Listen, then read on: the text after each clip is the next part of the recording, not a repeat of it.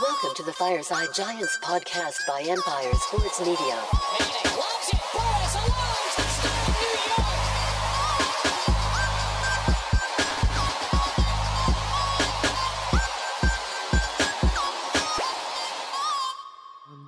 How's it going, Giants fans? Welcome back to Fireside Giants with your boys, Alex and Anthony. Now, we've been discussing who the Giants should rest, who should start in week 18 against the Philadelphia Eagles. And we have a little bit more information for you guys um, heading into this game. And obviously, it's a meaningless one for the Giants, who ha- already have the sixth seed locked up. It looks like we're going to play Minnesota. Hopefully, if the San Francisco 49ers win their game, the Eagles, they want to keep their bye week. If they were to lose, Dallas would leapfrog them and take that bye. So obviously, Dallas fans are rooting for us this week. But, you know, I guess I don't want Eagles or Dallas to get the better hand of this. So, you know, pick your poison.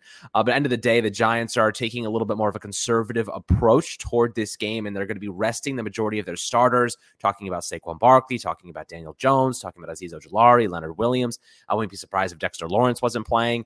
Um, they're going to try and make sure that everybody is healthy for the wild card because I guess you have to weigh the the scenario, right?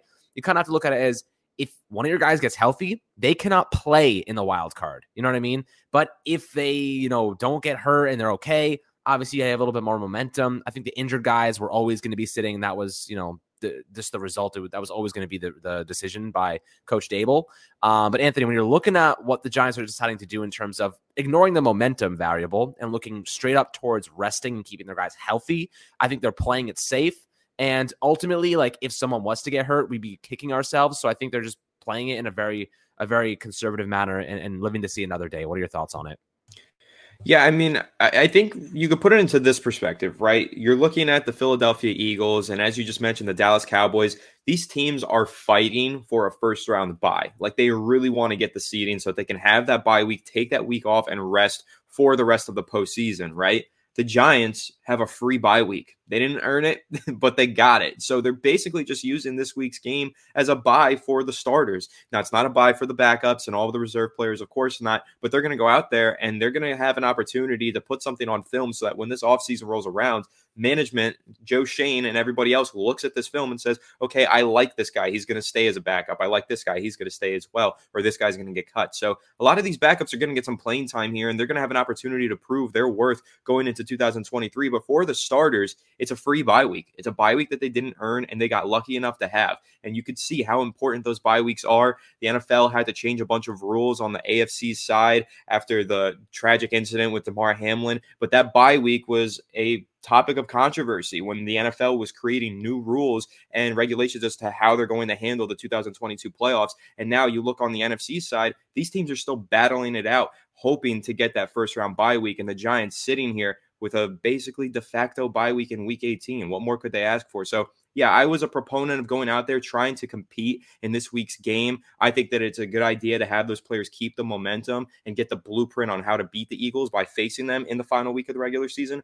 But uh, at, at the same day, you know, at the same time, you look at Daniel Jones, you look at Saquon Barkley, they have a lot of health uh, issues in their past, right? Daniel Jones has been injured many times before. So has Saquon Barkley. Why risk it? You know, these are players who at one point were considered injury prone. They've been healthy all season long, but why risk them? Let them stay healthy and put everything out there on the field in the wild card game, hopefully against Minnesota. So I think the Daboll's probably making the right decision. You know, again, I was a proponent for playing, but I really could see the argument for either side. And I think that the Giants are doing the right thing by getting everyone fully prepared for their first postseason game in six years. Yeah, you can say that again. I think making sure that we're healthy. Look, we haven't been there since 2016. Getting an injury right before to one of our star players would be absolutely crippling. Um, I mean, look what happened to Adoree Jackson. You know, we we give Daboll a lot of shit for that in terms of running out your star corner, your top corner with the, the minimal amount of depth that we had and asking him to return punts after we saw Jabril Peppers get hurt. We saw so many players. OBJ got hurt. You know, we've seen so many guys get hurt on those punt returns in the past. And um, you know, walking out Adoree Jackson and, and risking it. It's just about the risk. And I think the risk ultimately resulted in something devastating. But luckily, you know, this team going into the wild card isn't only going to have everyone healthy now that he, now the rest of the majority of our starters. We're also getting Adoree Jackson back, which is significant because Justin Jefferson is the guy we have to slow down. Dalvin Cook, you know, obviously a very dangerous running back. You have to be careful with him. Running game, uh, the run defense has to step up and make plays. But it's Justin Jefferson's team. It's it's him that's going to beat us. There's no one else on that Minnesota team. Hockenson's good, but he he's not gonna game break us. You know, he had that one crazy catch, but I, I would bet that doesn't happen again. Um, but if you're the Giants, making sure to stop uh, Justin Jefferson is the number one thing. Now, Anthony, how do you stop him? I guess you don't stop him. How do you limit him? How do you try to mitigate just the monstrous amount of talent that he has? and his ability to take over in the blink of an eye. So, you know, you mentioned maybe the concept of doubling him, putting Adoree Jackson, maybe having that safety help over the top. Maybe you have Julian Love or Xavier McKinney spying on him. Maybe you have McKinney manning up on TJ Hockenson and have Love helping out there. Uh, in in your perspective, how do you stop Justin Jefferson now that we're getting a little bit healthier and we're getting our CB1 and Adoree Jackson back? Yeah, what you just mentioned, double teams, bracket coverage. You know, you always have a safety over top helping on Justin Jefferson. You don't want him going out there one on one against your cornerback every single play because even when you do double team him, he's going to win some reps and he's going to make some big plays. So the Giants are going to have to play that bracket coverage, double team Justin Jefferson if that's if they want to win that game. And Adoree Jackson being back in the lineup is huge because when you look back on that Minnesota game in the regular season on Christmas Eve, I think that the Giants win that game if Adoree Jackson is out there covering uh, Justin Jefferson because Jefferson made some crucial plays down the stretch. To be fair, the Giants' backup corners did a decent job for the first half of the game, but in that second half, and especially in that fourth quarter, Justin Jefferson, he just hit a different mode. He elevated his game to a new height, and he basically just went out there and earned the Vikings the win. So I don't think that happens if the Giants have their primary cornerback, their number one CB in Adoree Jackson, who's been hurt for over a month now. But He's probably ready to return to the lineup for the postseason. And if he is facing off against Justin Jefferson, I really like that matchup. I think that's one where,